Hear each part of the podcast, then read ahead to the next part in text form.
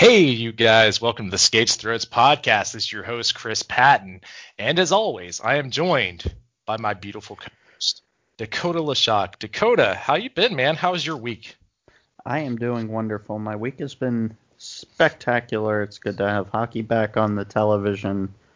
Uh, got a got a nice present from you there, Bud, this week with that uh that memo from uh, Chris Nilan.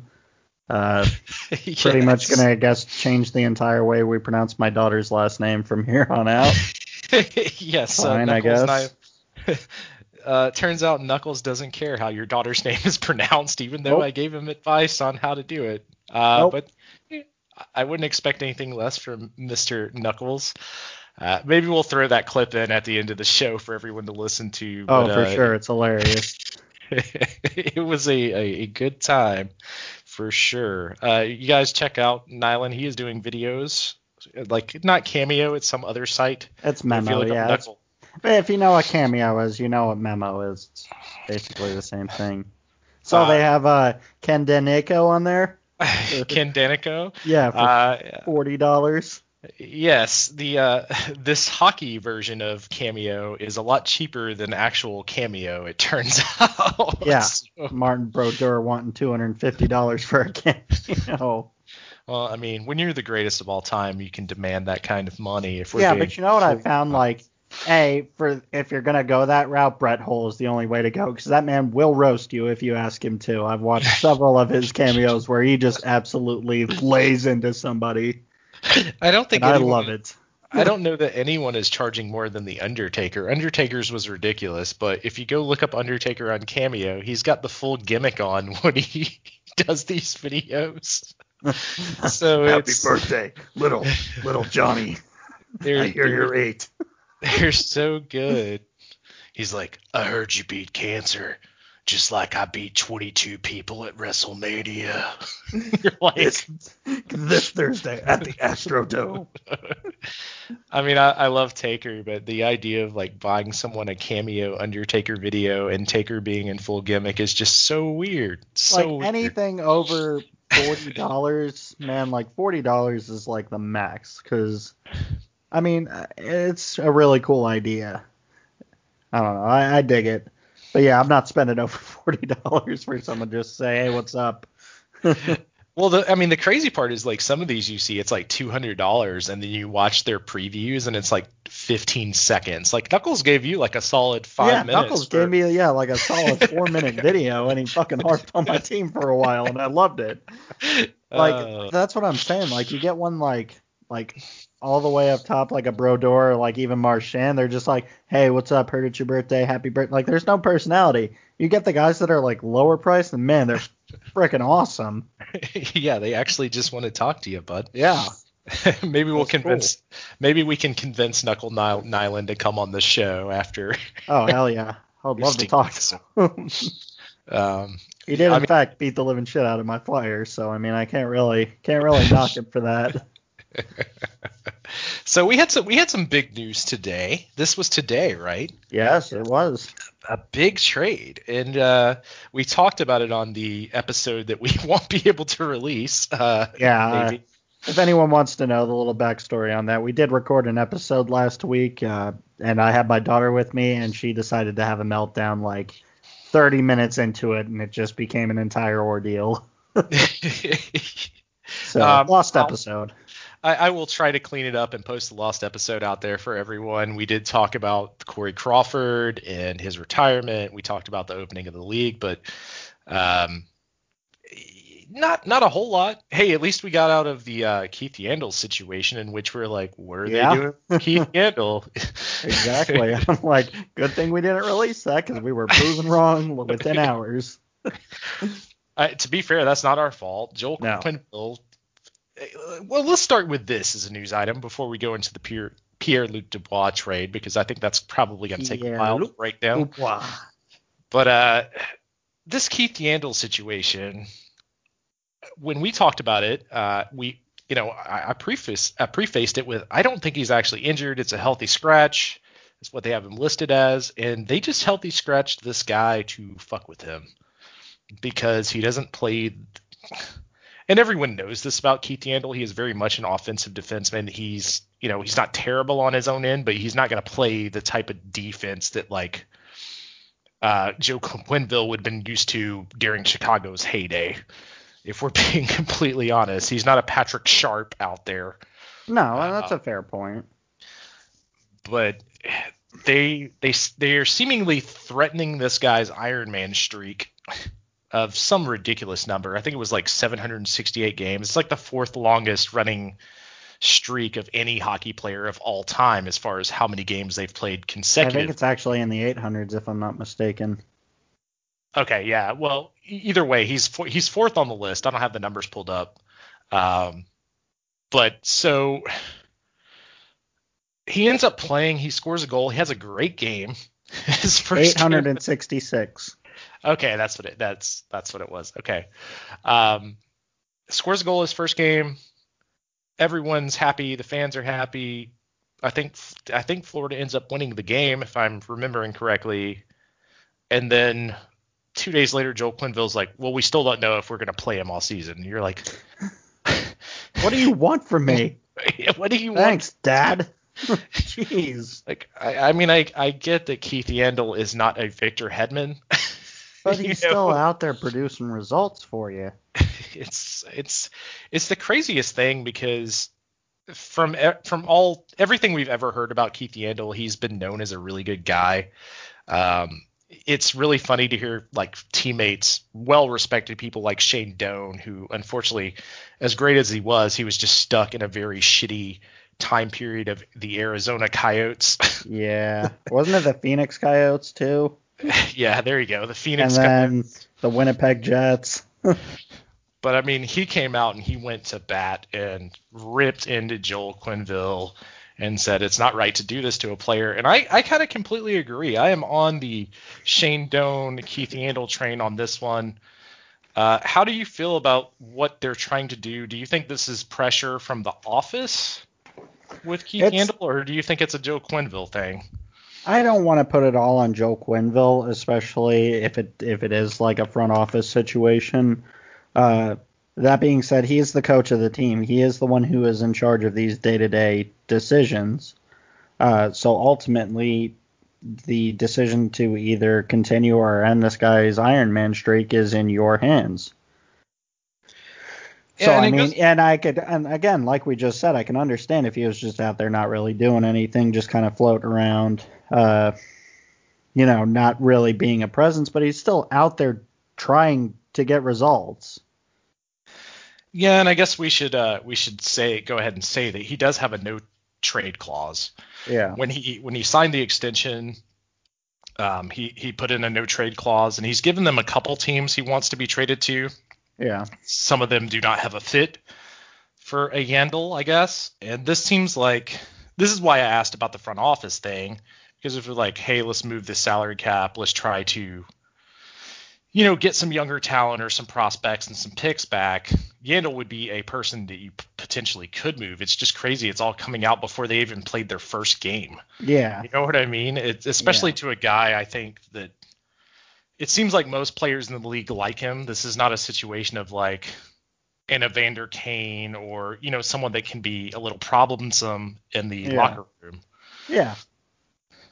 So it's it's it's fucking weird, but uh Yandle just keep tucking those goals. Go for the Yeah, Rocket man. Richard this year.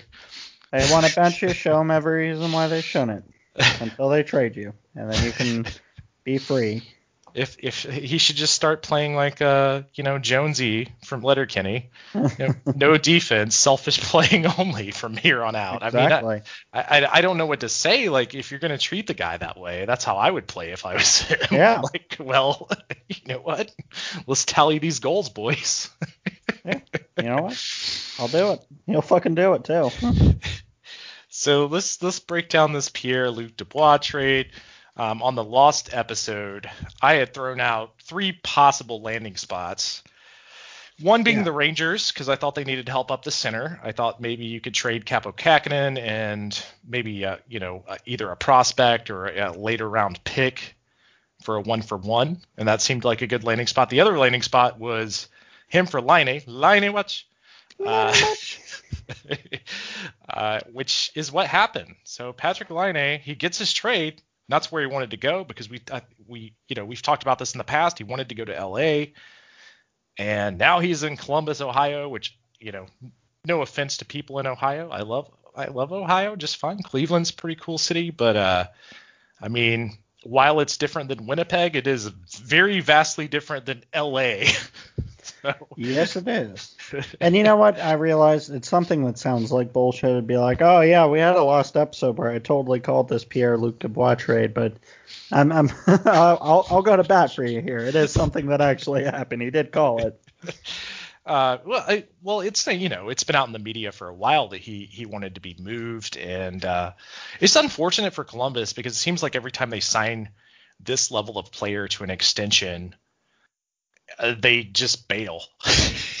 like midway through their contract. I, there's a big history of this with Columbus, and uh, I mean, I guess the big question and the thing that you're probably most excited about is uh, Tortorella. He gets he he benches Pierre Luc Dubois uh, for being, I guess, kind of a toxic asshole from what we can gather from these trade rumors and how this thing has went down to only pick up Patrik Laine. yeah, who is also notorious for being a spoiled brat. Uh, so, uh, how, how long until Tortorella gets fired from the league by bullying Patrik Laine? I, I don't know. I just know that He's probably going to become like John Ritter's character in Problem Child, and Patrik Laine is going to be little junior there. Always call. It. I wonder who's going to be Gilbert Gottfried. I mean, one thing one thing we've seen for Columbus this year is they need scoring. Obviously, bringing in Laine is going to help them in that department. Yeah. Pierre Luc Dubois to Winnipeg. I don't know if that's necessarily where he wanted to land, but that well, makes Winnipeg a much more dangerous team, especially yes, in does. that in that northern division, which there hasn't been one team that's really blown me away in the north right now. I mean, no. Montreal's looks really, really good. Nick Suzuki has kind of stepped into the next level of from from what we saw in the playoffs. He he just took that one step forward but their goaltending is still a little weird. Like the, the, the whole North Division, and I'm not just saying this because they're Canadian teams, but it's yeah. It's I don't want a bunch of angry Canadians tweeting at me. I'm very pro Canada. It's a it's a little bit of a, a toss up right now. If you if you've watched the Oilers and you've watched the Leafs, you see glimpses of really great stuff, but it's it's really hard to pinpoint like who the best in that division is. Uh, I think that a lot of people had the Leafs penciled in to just run away with this thing, and yeah, they, but it's the Leafs. Are they really going to do that? I have no idea, but they, I mean, so far they haven't looked like that. And now Marner, or not Marner, but uh, Auston Matthews' injury, which we'll get into a little bit later. But if he's out for multiple weeks, uh, that could be really, really rough for that team. But uh, it's just a uh, it's a weird scenario in general. Pierre Luc Dubois coming into Winnipeg. I don't think Winnipeg is a bad team by any means. I think they have some pretty good goaltending. Um, I'm not 100% sure, but is Bryan Little back yet? Uh, that's a good question. Let me pull that up in my notes. Because again, we are professionals on this. So I've only gotten to watch some of Winnipeg's highlights. I haven't I haven't had an opportunity to watch a full game. The Canadian games I've watched so far have been uh, you know, the Canadiens versus the Leafs and the Oilers versus the Leafs, and I've caught like one Calgary game and a little bit of Vancouver here and there, but I haven't watched a full game of, of Winnipeg, so I, I'm not 100% sure where their roster stands right now. Yeah, I haven't either. And to be honest, I forgot the name immediately as I started to Google it. That happens. Well, they, they they had a couple big injuries last year, Little being one, and Blake Wheeler assuming that they're both back, which I, I don't know for sure. Um, Pierre Luc Dubois, he slots in as a. I'm assuming he's going to slot in as their first line center. I don't see anything on where uh, if he is if he is back or not. Okay. Uh, well, well, we'll never know. No. but But if it's me, I, I honestly think that Winnipeg probably won this trade. Oh yeah, for sure. it's really hard to find a very, very good first line center that is probably going to have a very long NHL career. If they can keep him happy, which is hard to do in Winnipeg. They also have the same problem Columbus has, where players just don't want to live in Winnipeg. yeah, because you know Uh, Winnipeg. I'm gonna laugh really hard if Byfuglien now comes out of retirement Is he gone? Because he's technically still on the roster on LTIR, and I mean if he's healthy to play, he could come back like middle middle of the season, right? Maybe he just didn't like Laine because some of these things really lined up with Byfuglien not coming back. Uh, if you listened to our show last year around this time, actually it would have been in around I guess August, I guess before the season started. Uh, all that stuff happened at the same time with Laine's contract, and then Byfuglien just being like, "No, I'm just gonna stay home and fish for a while." so it's it, it'll be interesting to see what happens in Winnipeg. There, like I said, I, I, that division doesn't have a clear cut person. Maybe Pierre Luc Dubois shows up, that everything clicks. Winnipeg go on a huge run. Um, it's just really, really hard to say. I, I do like Winnipeg's goaltending more than most of the teams in the North Division.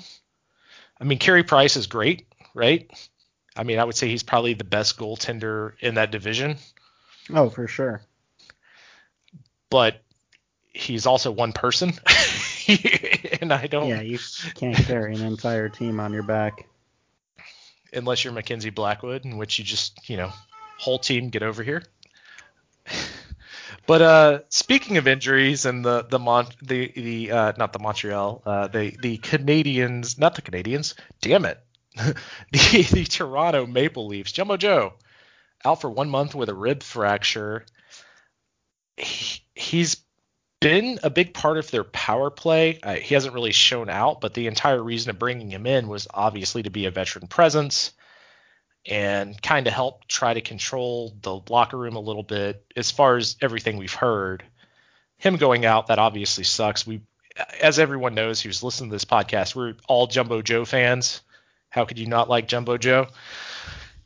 But what do you think this means for the the Toronto Maple Leafs and uh, knowing that Matthews is potentially going to be out, which we'll get into a little later, that is going to hurt what they were doing on power play quite a bit. I mean, this just sounds like a typical uh, Toronto Maple Leaf season. You know, they start off with all this hope and promise, like, oh, we got all these new guys, they're coming in, it's going to be good. And they are, and, you know, you get a little taste of it, but then one gets injured, and then two get injured. And next thing you know, you're without most of your star players for a good chunk of the season, and by that point, it's just too late to recover.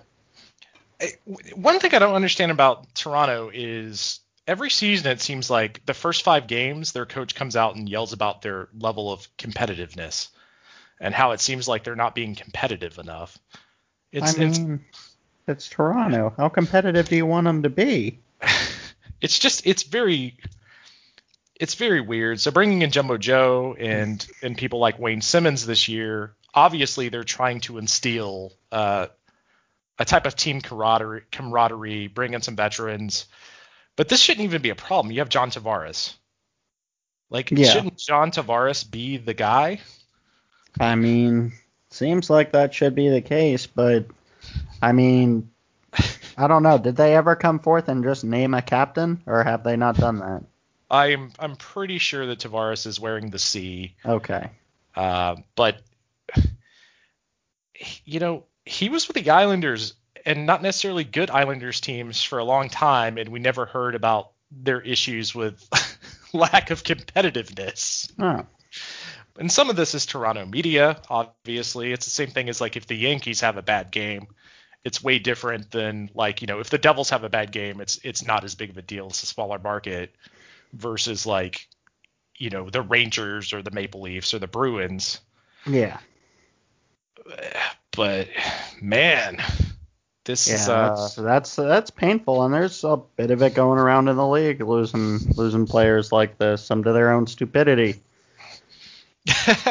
Did you have one particular person in mind? Well, I did, I actually had four particular people in in mind, and that was kind of my segue into our uh, into our segment on the Capitals and their their uh, seemingly seemingly clique of Russian players because I don't I think they were all it was Ovechkin, Kuznetsov, Orlov.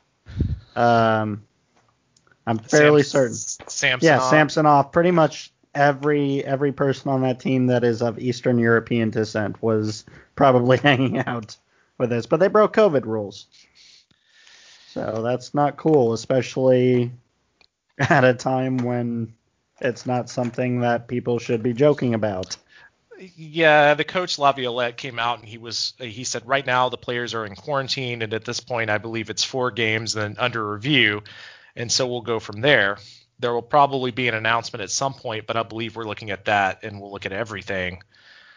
Uh, Ovechkin came out and his quote from this was I regret my choice to spend time together with my teammates in our hotel room and away from the locker room areas.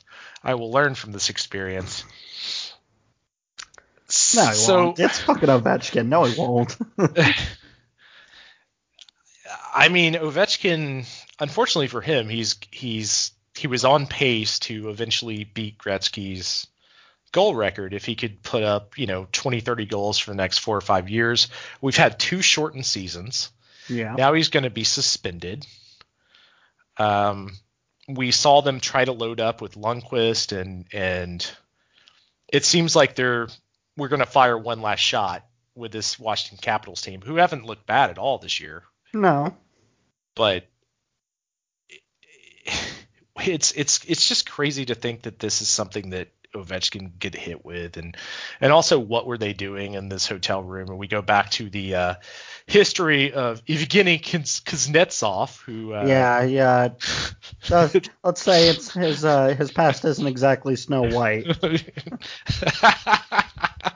uh, well, no, it is exactly that. Well, I mean, it's um, there was there was a joke there. I just I, I don't know. I couldn't find it.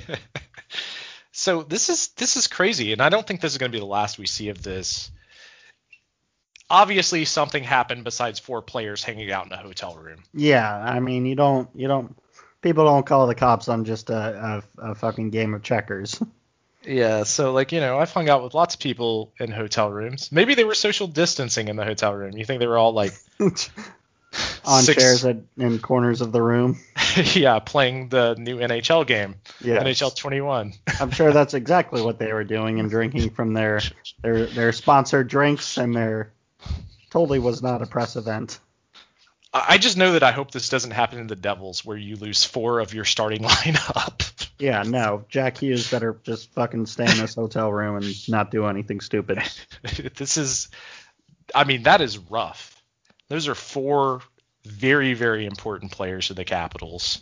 Yeah, it seems like it's uh, turning out to be a bit of a cursed season for them.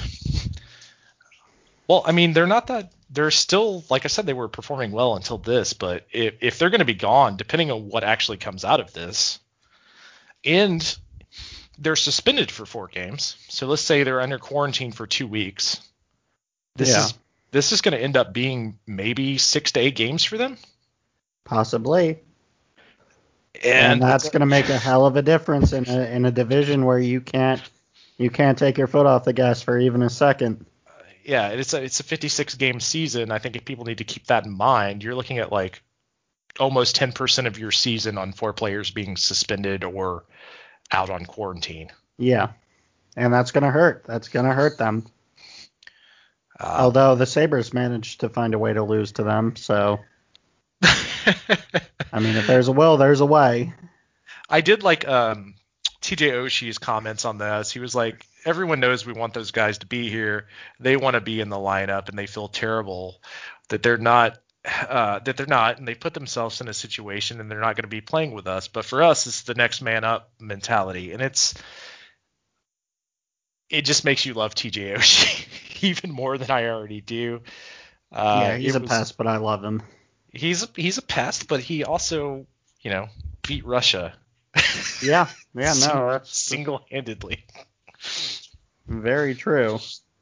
If you go back and you watch that shootout, it's like it's it's they just sent Oshie out six times, but they never really talk about who Oshie was actually going against. Because on the other side of that was the magician Pavel Datsyuk and Ilya Kovalchuk on the other team in this shootout. Doesn't matter. it did not matter to TJ Oshie apparently. Um, Takes on all comers. it's it's a it's a crazy this is a crazy situation for the Capitals. I think once they get these players back, they'll probably be fine. When we did our predictions, didn't I have them? I had them in the playoffs. I'm pretty sure. Yeah. Yeah, So, I don't think it's too far of a stretch to, you know. I, I imagine they'll make the playoffs. The Capitals. I, I, I don't know, man. 10% of your season in this tight division, and we're still using the same point system. I mean, I, I guess I could be that the person that says anything's possible, you know. Maybe because they went out, the Devils will finally play good. But you know, I, it's the Capitals. Yeah, well, hey, the Devils have been playing good, and we'll get into that a little bit later. But uh, man, it's uh, Ovechkin has only missed 31 games in 16 seasons. Yeah, well, I mean, you play stupid games, you win stupid prizes. I would think as like a veteran of the NHL, you might, you know, I, I don't like I said, I don't know the uh, specifics of this situation, but you might, as as a veteran player on your team, you know, be the example, maybe. Yeah, I mean, I guess the only the only thing I would take away from this is before anyone goes out and crucifies these guys for No, the Capitals, yeah. which we're we're we're pointing and making fun of. Remember that they were stuck in a bubble for like four months, and everyone has been trapped in home for forever. Um, and you are forcing these players to travel hotel to hotel in localized cities. I don't know what happened in this hotel room or how crazy it got. Obviously, it was something some kind of crazy. Obviously something else happened besides them just hanging out. Um, but we will see more of this, just because human nature is. I mean, it's it's really hard to just. I, I, and this has been hard for everyone, anyone that's it, been living in America or across the world right now with COVID and everything that's been going on, and not being able to leave your house. And when you do leave your house, you have to stay away from everyone. You can't go see your friends, etc. This isn't the last time we're going to see this this season Oh, for they- sure not. and they set a precedent of this being a four game suspension if you get caught hanging out with someone outside of the locker room. I mean, this is this comes down to you can't have your cake and eat it at the same time, you know. If we want to have a hockey season and have it done properly, they have to follow the protocols. It's just the way it's got to be. But at the same time, these players are going to have to go out and go grocery shopping. Yeah. some- right? You know what I mean? Like, You- That's true. it just depends on how you look at this. If you look at this, they were being irresponsible, ir- irresponsible and hanging out together in a hotel room. Well, it's like it's four people who are being constantly COVID tested. And if you think about everyday life, like if I have to go to Walmart, even if I'm doing my best with masking and and staying, you know, 16 feet away from people, does that mean I catch a four game suspension? Yeah, I I don't know. I don't know what what the what the exact policies are. I guess I would have to look at the NHL rule book or what their guidelines are for how they're doing things. Uh, but again, if it's a situation in a hotel room with, you know, again, players of questionable history, at least, it would not be out of the realm to expect that things were going on. Yeah. Uh, Well, I mean, I, the the reason this becomes more of an issue is because Kuznetsov is involved and he had the Yeah. cocaine allegations, and Yes. we will we will see what happens. I hate to be the guy that says we will see, but this is uh obviously if you're a Capitals fan, this is not a good time for No. this to be happening. No, it Um, is not. But if you're a Bruins fan, there's some good news. Pastrnak. He is recovering faster than expected and is expected to return sooner, which means they could be getting him back in the next either couple of weeks or month or so.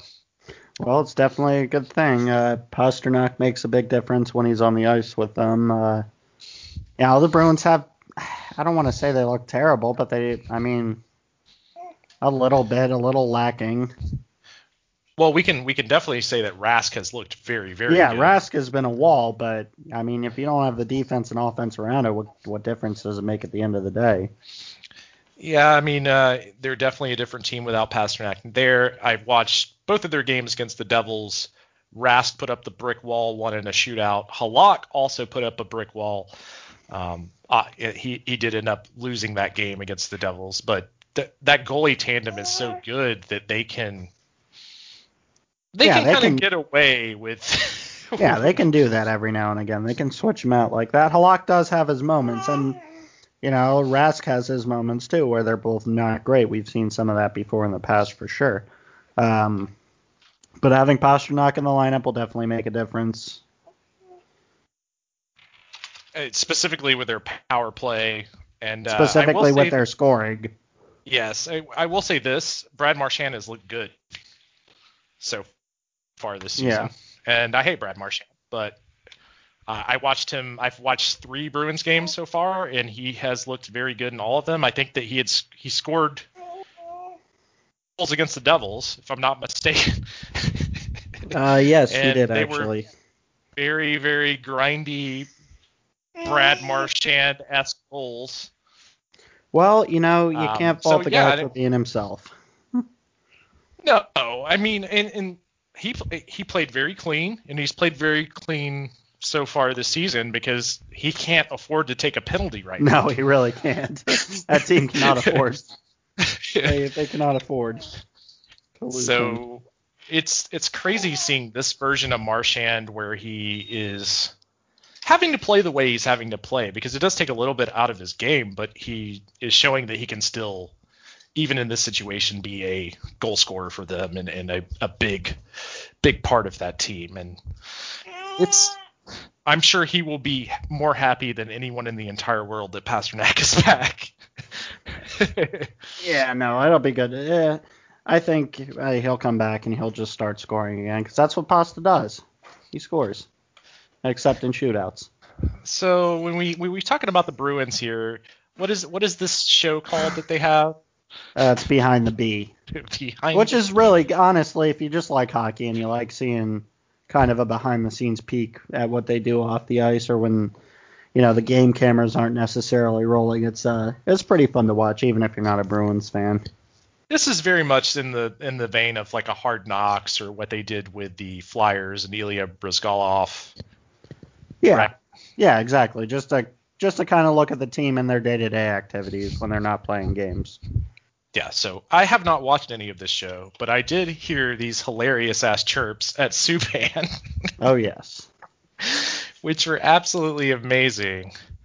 Uh, Because it's everything you always want to say to those guys that get up and just feel like, you know, the part of being a celebrity is you have to make your own workout tapes. You know, I, I don't even know if workout tapes are a thing anymore, but I know when I was a kid they were still kind of popular. Um, but yeah, he chirped at him. He's like, "Why don't you go make another fucking workout tape, you loser?" You slew footed me. yeah, Su- so Subban and this guy get a little bit of a tussle, and Subban, he's like, "You want to fucking go right now?" And Subban's like, "When I'm ready," big leaguing him basically. Yeah. And then he said, "I will fucking murder you." And then later on, this guy continues to chirp. Subban takes a, a kind of a cheap shot at him. I don't want to say he slew-footed him, but he definitely It was cross-checked a him. little bit of a it was it was a little bit of a slew foot there, bud. It was a little bit of a dirty hit. Not gonna lie, not gonna stand up for uh, Subban on this podcast, but it was funny. He's like, "It's fucking slewfoot, bud." Why don't you go make another workout video? I just, I just want to know what the rest of the chirps were because they didn't stop there. Subban is just now breaking up with his girlfriend Lindsey Vonn, so I'm sure there was a lot of that also. Oh yeah, I'm sure. Um, yes, out of the two players I thought that would be having an argument, I, I assumed it would be Marchand and Subban because they have this long heated history, but apparently that wasn't the case. Nah. Nah, Subban's an equal opportunity asshole. He pisses everybody off. Yeah. Well, you know what? That being said, Subban has looked better this year. He's getting a lot of shots on net. Um, he had a goal that got called back against the Rangers with just a big clap bomb. So we'll see what happens. He still doesn't look that great in his own end. Uh, definitely not not as good as he needs to be. Hopefully, Sami Vatanen will come back and, and help the Devils out in that that situation. But um, yeah, Subban Subban getting chirps always hilarious, and he Oh, should have yeah. just dropped the gloves with this guy. Trips in general are fun. Yeah, I guess he should have just just just gone ahead and had taken care of business. And and to That be fair, with to, to be fair to Subban, both of those Bruins Devils games were very close, and they both went into OT. Yeah. So He Again, I'm a- not throwing shade at the Devils because the Devils honestly look decent this season so far. and and if he took a penalty there, that's not very good, especially because the PK for the Devils has not been great. Yeah, no. No, this for year. sure. So, uh, and he had already taken a dumb penalty earlier in the night, if I recall properly. So him not wanting to fight the guy, I completely understand uh, in that in that scenario. But it, it was definitely funny. And and speaking of funny, Ben Bishop dressing as a dinosaur to scare his teammates. This is in the news today. Did you see this? Have you heard about this? I'm sorry, what was it? Sorry, Riley asked me a question. Oh no, that's fine. Uh, ben Bishop dressing as a dinosaur to scare his teammates. Well, because he is a dinosaur. He's old, but he's. I love Ben Bishop to death. I'm never gonna say a bad thing about Ben Bishop. Uh, you know, he likes to have fun. And yeah, he's an older he's an older goalie, but you know what? He's still got it. Yeah, it's it's hilarious to see him dressing up like a dinosaur and going around and and scaring his teammates, especially because Dallas, you know, has had a little bit of rough start to the season. All their games were delayed for two weeks, and this is this is good to see that they're at least trying to have fun. Just yeah. don't do it in a hotel room or you'll catch a four game Yeah. suspension, Ben. God forbid. don't, go, don't go have a beer with your friends, please. Exercise some decorum. but running around in a dinosaur costume, which I guess you know it's one of those inflatable dinosaur costumes, so Yeah, at least he was cool on the inside. Yeah, it's like you know, it's kind of like being inside of like a bubble, like you're like bubble boy or something, right? For the most part. More or less. So Matthews is out with an upper body injury. We haven't gotten a full update, but the coach came out and said uh, with Austin, he's dealing with some upper body soreness. He's going to be day to day situation. Uh, I'm not too concerned. There was a possibility that he would play today, but he just wasn't feeling right in that sense. So we're going to give him a little bit more time. We know how this can go with with Sheldon Keefe and Claude Julien. Uh, or Sheldon Keefe, sorry, not Claude Julien. I was also looking at the Montreal's uh, stat line. Uh, I don't want to say that there's more to this than there is because w- we will see, but this is a ho- very hockey coach thing to say that they're day to day. I mean, eh, yeah, if you're, uh, especially if you're a Maple Leafs person, you want to keep tabs on on anything involving Auston Matthews because he is a big part of that team. You know, he he brings a creepiness with his mustache, but uh, you know, he also knows how to, you know, he knows how to work a puck. So, uh, do you want to do the Hall of Awesome first before we get into our just league review? Nah, let's save the Hall of Awesome for the last thing because it's a, it's a good one today. It is. It is a really it's a good sad one. one, but it's a good one. It is. Uh, so let me pull up some scores around the league. But hey, how about this? Why don't you tell me about your Flyers so far this season while I get these Uh, scores pulled up? I know the last couple games haven't been haven't haven't haven't been a win for us for the Flyers, but I'm not in any way, shape, or form really concerned.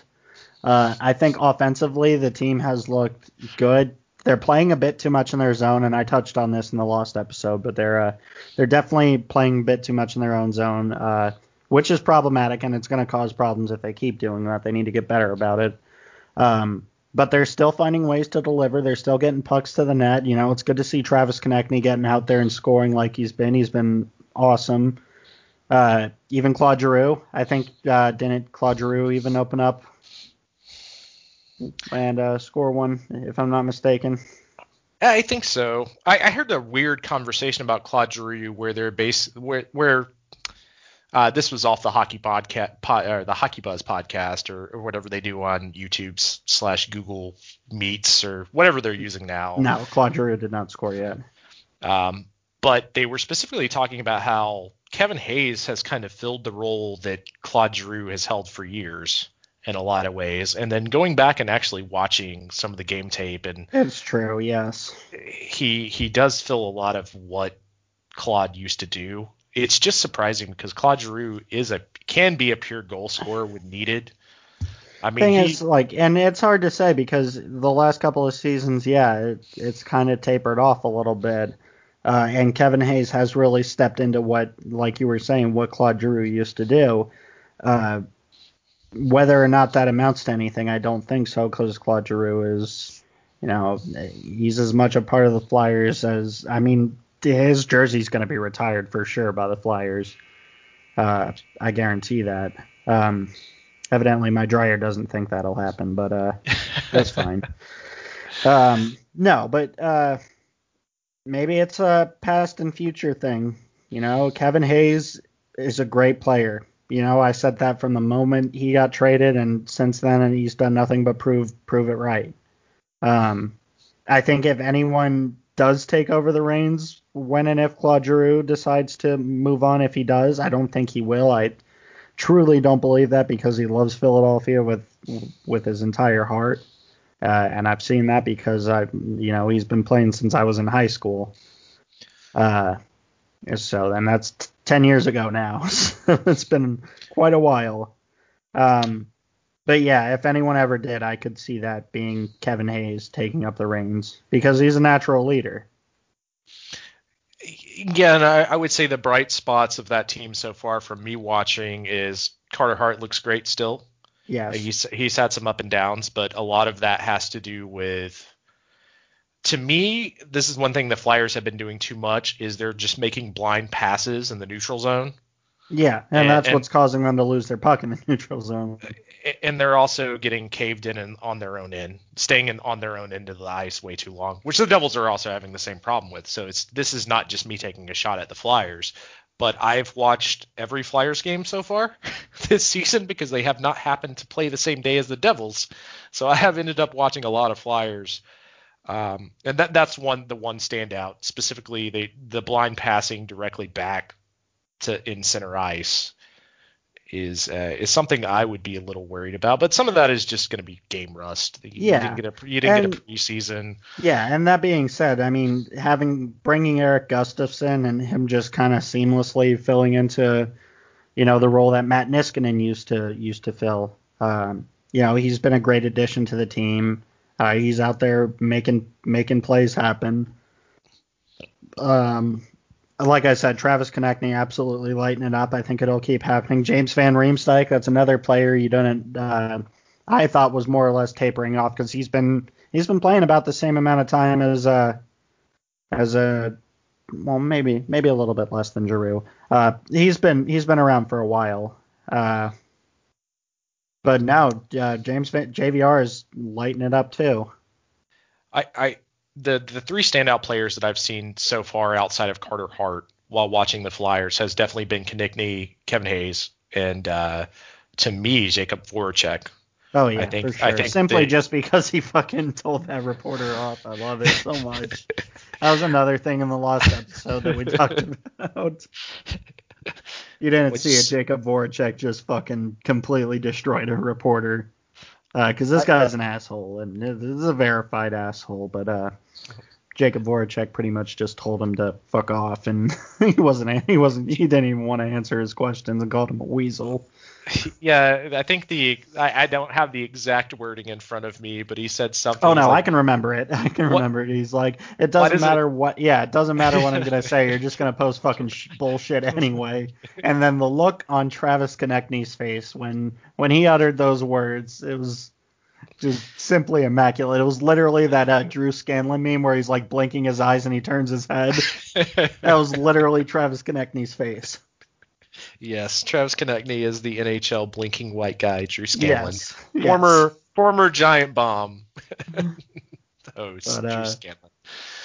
Yeah, so it was it was great. Yes, Voracek has my fucking heart and soul for that. And you know the Flyers have my heart and soul for letting Gritty come back because I I needed Gritty in my life. You have no idea how much I needed Gritty.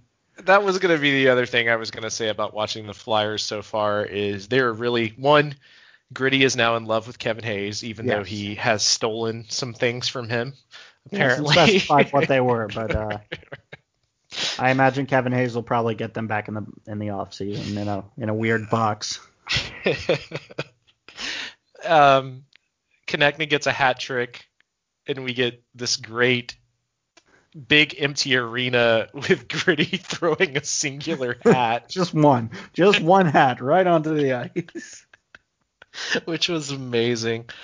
Uh, Flyers look good, man. They're in second place right now. They're right below the Capitals. Obviously, the Capitals are going to take a little bit of a dip unless Yeah. Craig Anderson comes in and just plays lights out. Well, you never Uh, know. Uh, I don't really, uh, like I said, I'm not really worried. If you're a Flyers fan, there's nothing to really worry about right now.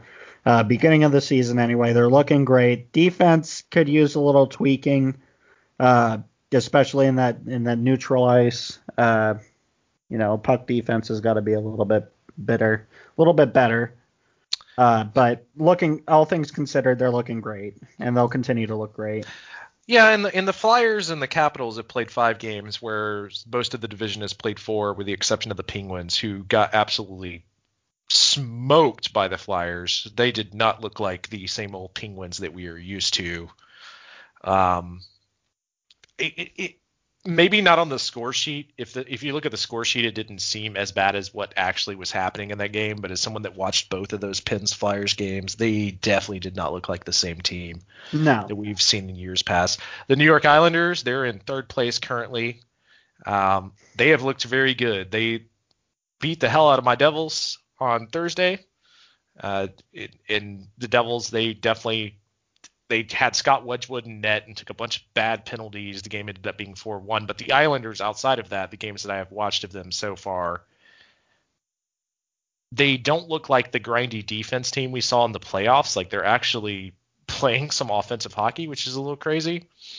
Uh, it was also very weird seeing Andy Greene play for the very first time in his career against the New Jersey Devils, former captain of the Devils. That was a, a very weird but cool moment because I guess that he didn't ever actually play against the Devils because the midseason trade and COVID happened.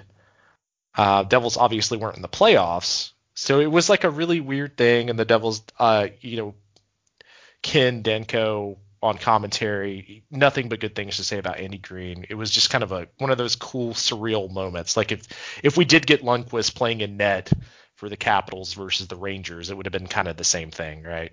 yeah, for sure. Um, Bruins, we kind of already talked about so far. Yeah, Uh, they're looking they're looking all right. I mean, it's it's early in the season. There's I mean, you can't I don't know. Once Pasta gets back into the lineup and I think they get tweaks, they'll start rolling like they normally do. Uh, the Rangers. So maybe some young goaltending woes there a little bit. Unfortunately, we don't have Keegan here to defend himself. He is celebrating his birthday today. So Uh, but that's okay because we're gonna rag on him anyway without him. yeah, and I don't want to. I'm not going to just completely bust on the Rangers because they did make a a comeback against the Devils, but it did take them switching their goaltenders in the third period, and and they've done this twice Yeah. where they've so, had to switch I mean, their goaltenders early on. maybe it's uh maybe it's a question of looking at who you're starting in net. Yeah, you, is it? It's Georgiev, right? Did I I, believe pronounce that right? George Eve. Uh, he started against the Devils. He lets in four. It's four one. technically five. One was called back on a coach's challenge on an offside, which Yeah. everyone's already heard me bitch about this. Like if you didn't call it on the ice, I don't know that it needs to be reviewed. This isn't the NFL. No, you don't Some- need to review every single damn play. I get reviewing like was it a goal or was it not a goal, but like reviewing an offsides. Yeah, Type. that's just fucking petty. No, not petty. Pedantic. No, that's a p word. It'll come to me. Yeah, I mean, it ended up not hurting the Devils. They they still won, so it wasn't that big of a deal. But uh, the big thing was in the third period, Georgiev's out, Shesterkin is in. He looks good. But earlier in the season, they had done the same thing. They had started going down. They switched goaltending. so, like, if you're playing the Rangers, you may be playing two different goaltenders a game, I guess. I mean, and that's not necessarily the worst thing. So Well, generally, you don't want a goaltender coming in cold. I mean, if you're the opposition, you do. yes.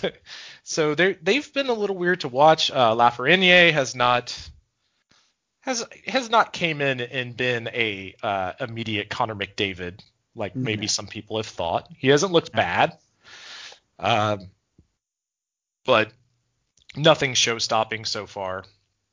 The the Sabres Taylor Hall has has started the season out very well for them.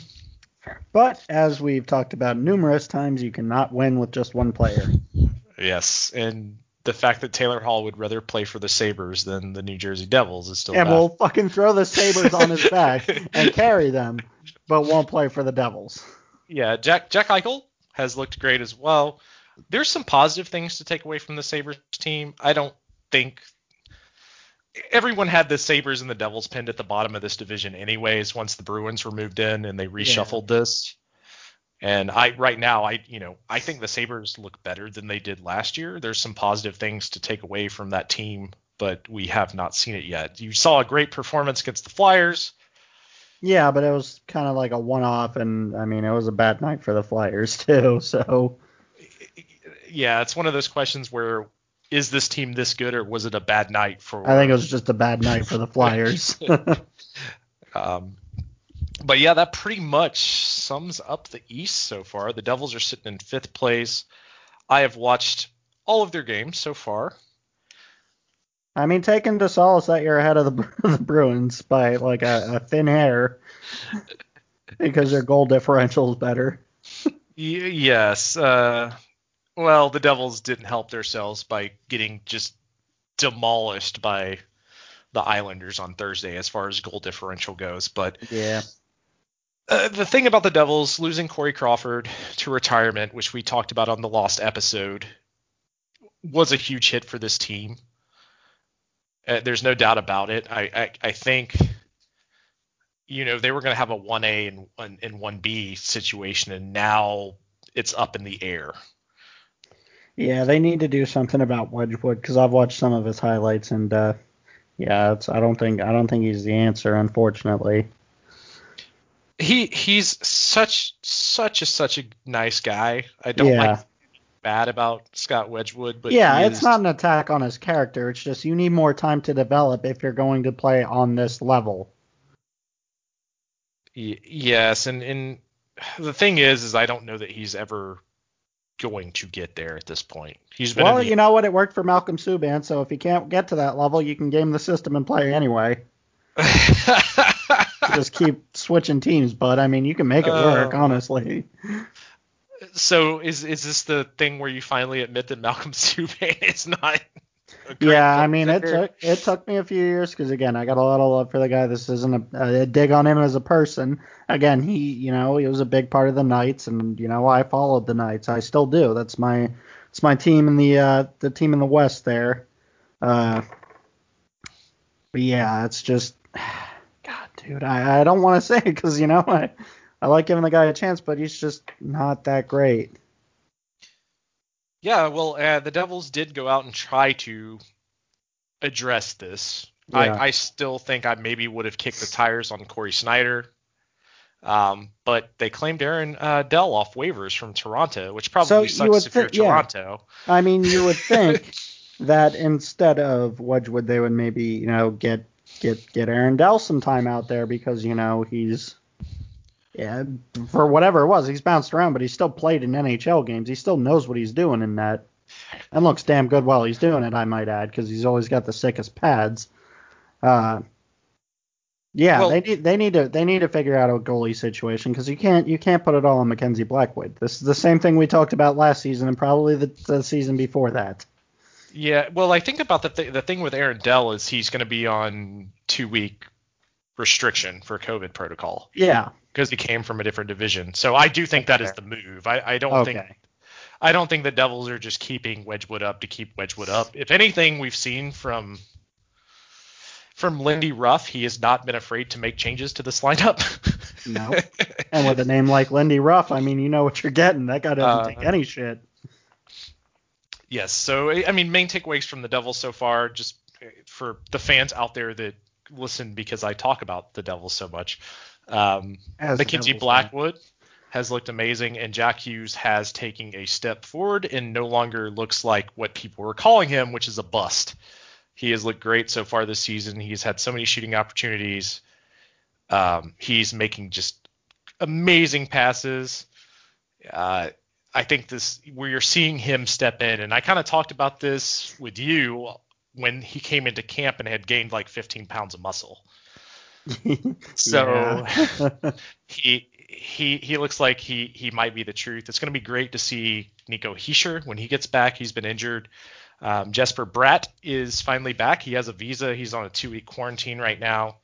So once the Devils are back up and running with what their actual starting lineup would be, it's going to be interesting to see what happens with them. Uh, I'll put it to does- you like this: as a as a fan of hockey in the East, you're not in the worst position. You know, you, you're you're doing stuff. It's early in the season. You can you can figure out the tweaks because obviously you've got some stuff that's working for you. So just keep chipping at it. You're not that far back, honestly. It's still very much anybody's league. Yeah, I mean the one thing that has been a big highlight for the Devils as well is Ty Smith coming in and playing his first year on defense. He's looked really good moving the puck, um, contributing some assists here and there. I think he's looked really good, and I like Lindy Ruff's new system where he's having the defenseman pull up and take a shot, um, put them more into an offensive situation, similar to what you saw Tampa do in the playoffs with uh, oh my God, why can I not think of his name right now? Um, it, Tampa does this as well, basically pulling pulling your defenseman in to take a shot. Oh, Hedman. No, not Hedman. Um, no, uh, the guy that had to hit the game winner when he busted up the boards on the left side in the playoffs. I can't think of his name right now for for the life of me. Former Ranger. mm, Kevin Shattenkirk. Yeah, I think that's him. I think Yeah. that's I think that's correct. It's been a while since we watched that playoff game. Yeah, but- Shattenkirk's on uh Shattenkirk's on a different team now. I don't know who he's playing for either. But it's that same defensive. Yeah, it's a yeah, that- it's a similar similar setup to the Shattenkirk. I get what you're saying. So you're seeing a lot more of that, and we're seeing PK Subban. And like I said earlier, I don't think he's been that great in his own end so far, but he is definitely taking bombs, and it's, it's only going to take so long until one of those come through, right? Exactly. Uh, yeah. And then once the ball starts rolling, we know what Subban can do with that shot. I mean, it's Yeah. a wicked ass shot. Like him and Shea Weber, um, Brent Burns, those bombs, if they can get set up properly, or can be can be lethal.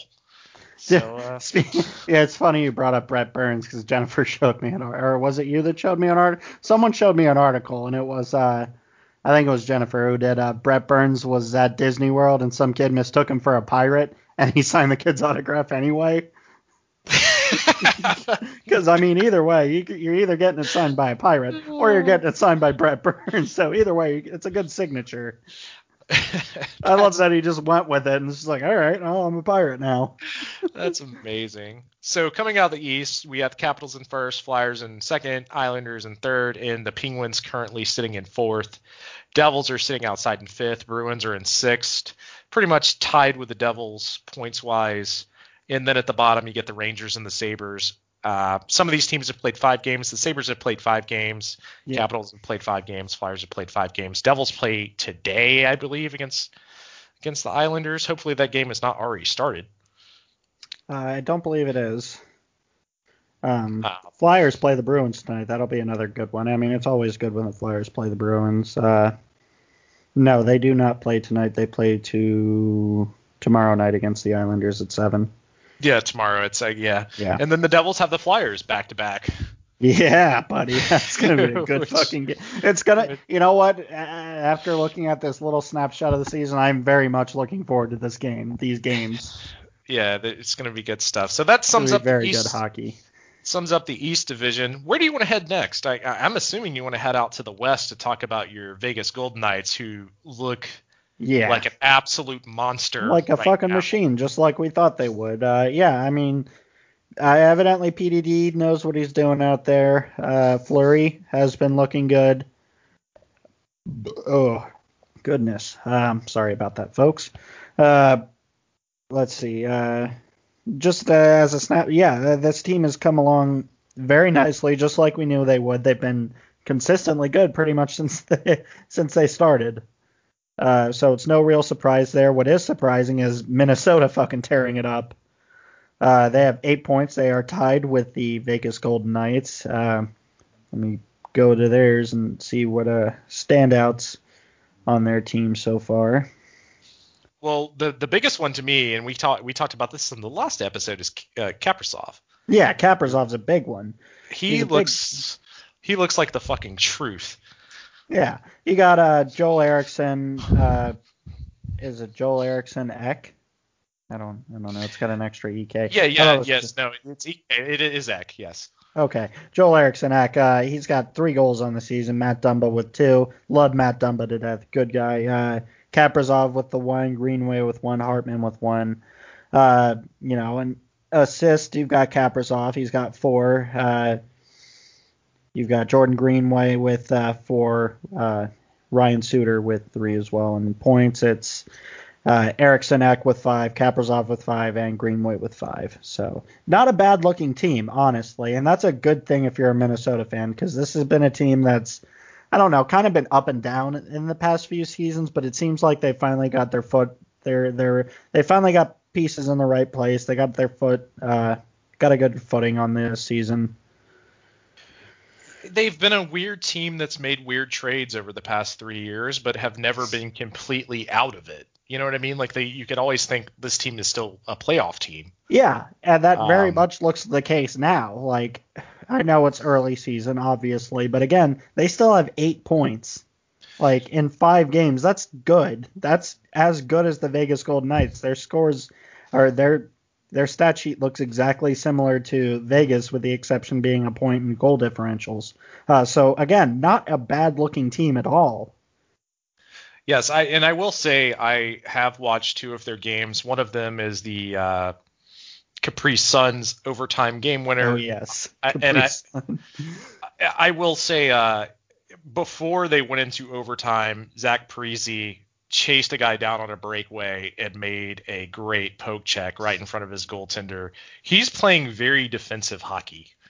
Um, it almost reminds me more of like how Patrice Bergeron plays, which I never. I mean, Zach was always like a good two-way player when he was with the Devils, but this year because there's not so much on his shoulders, I guess, for getting assists and goals. It seems like he is. Uh, I don't know. I think he's been playing well. It just hasn't shown up on the stat sheet.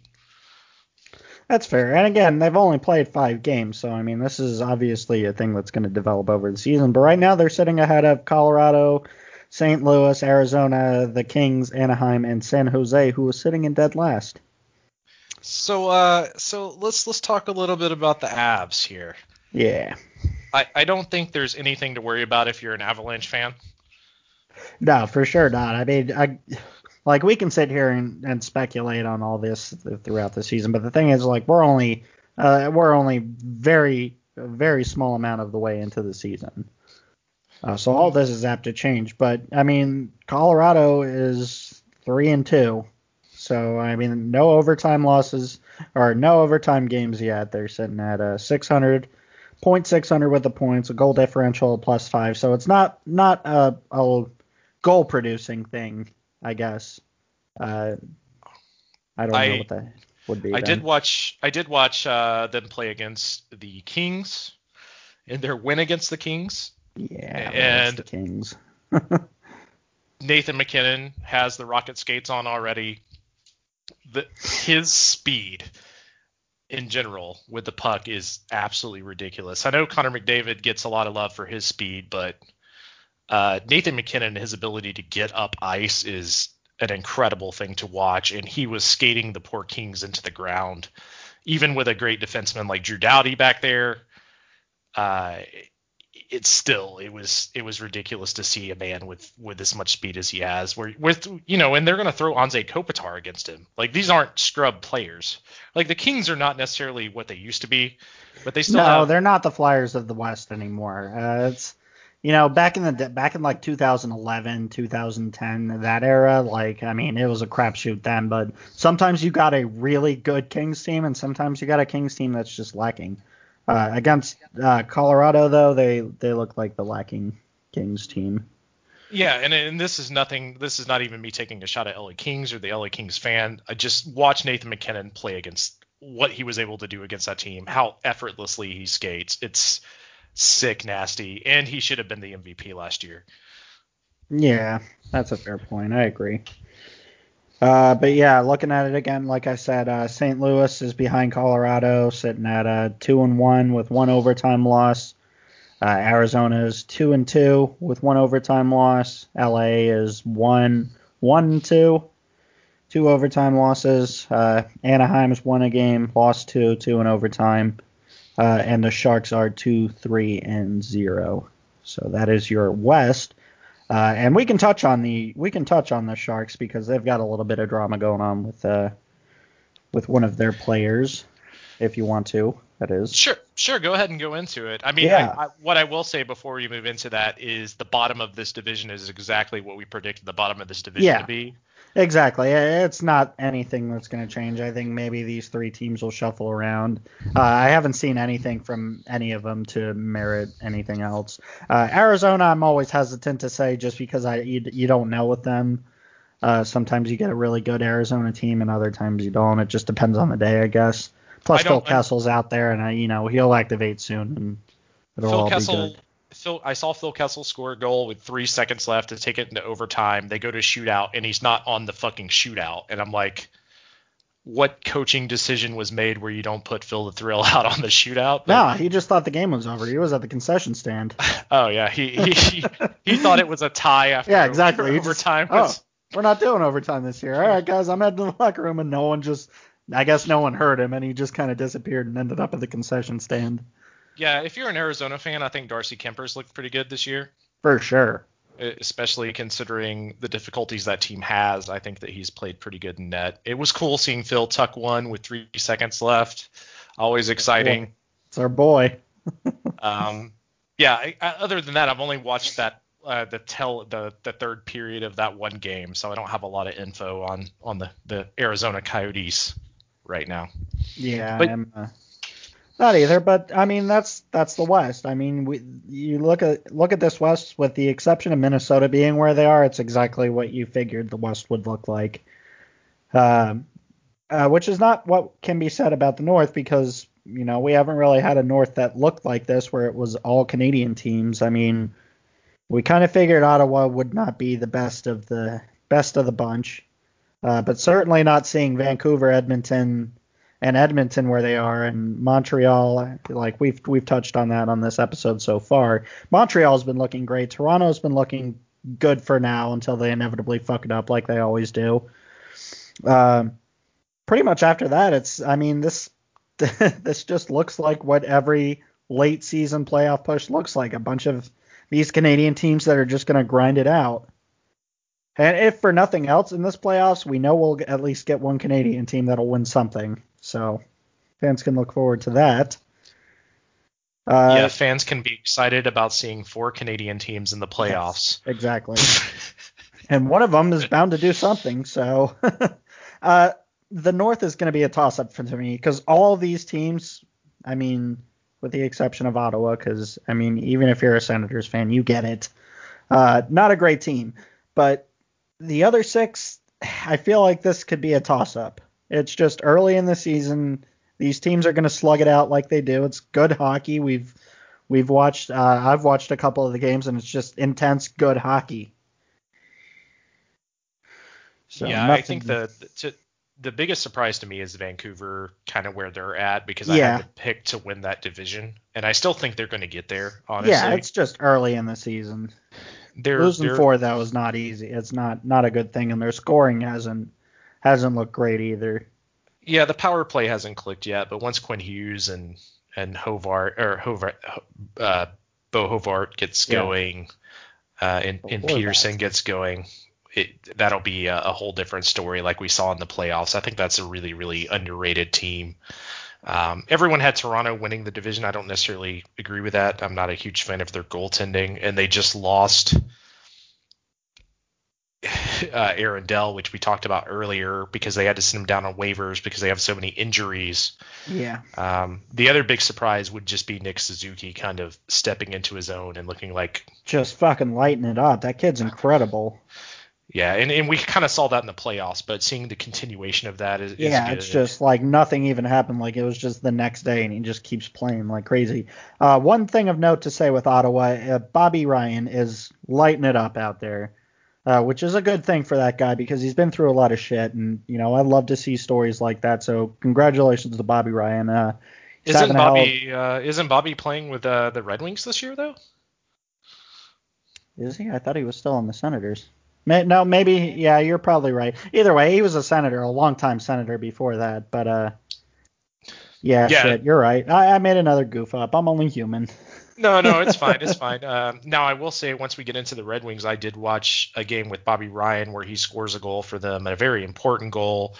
Kind of gets off, lifted off his ass, and uh, looked like he was injured and came back and played. And it's like, it's good to see this guy having a resurgence because there was a lot of questions about his integrity in Ottawa. Then he kind of got moved around a bit, and it seems like he's stepping into a veteran leadership role in Detroit, which is a young team.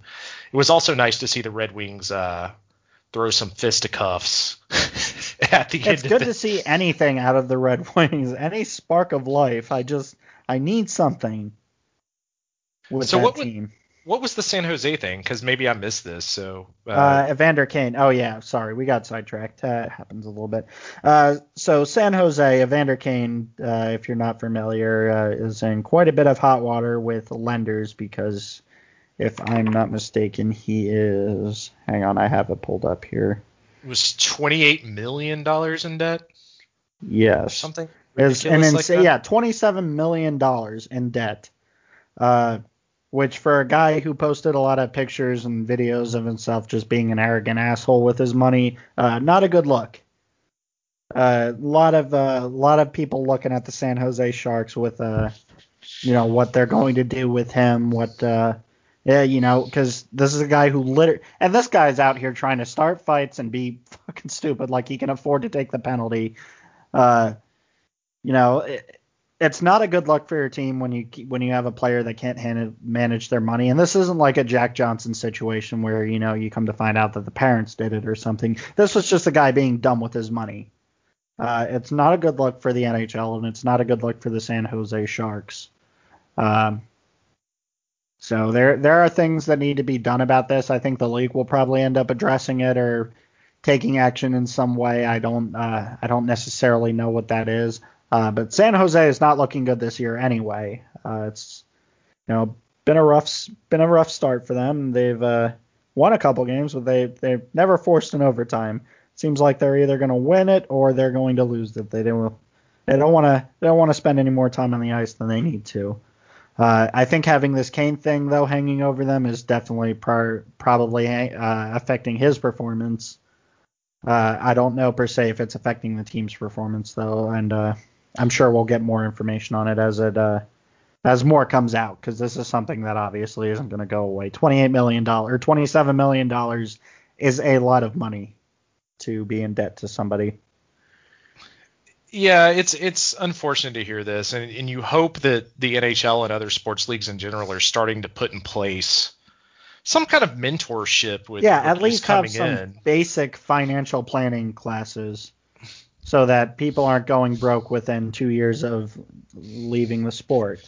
Because Yeah, you know we've I've seen that documentary on ESPN, the broke one, where they talk about all the former athletes that have you know blown through their money and lost it. I think at the very least the league could do something to help people plan for that, and maybe teach them not to be dumb with their money. You know?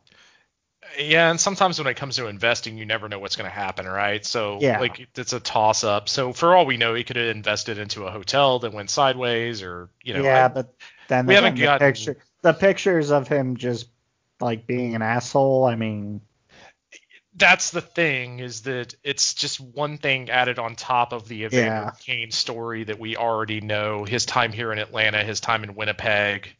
Uh, didn't he go out to Buffalo and was also an asshole? yeah, he's uh, kind of characterized by that. And then on Twitter, he's trying to fight like one of the Paul brothers. Yeah, he's trying to fight Jake Paul, which at this point he probably needs to because he needs the money. So good job. now you force that. Yeah, it doesn't it doesn't look good now that Jake Paul can chirp you for being 28 million dollars in debt, um, or 27 million, whatever the number was. Uh, what was the who was the goaltender that he dick taps the other day? Ah, shit. Hang on. I remember you, you sent me the video too, didn't you? Yeah, he he just slashed this goalie in the nutsack in front of the net. Like no one else is there. There's no one taking a shot on the net. He's not trying to get a player advantage. He just decided he was going to hit this goaltender in the dick. I mean, that's the best way to put it.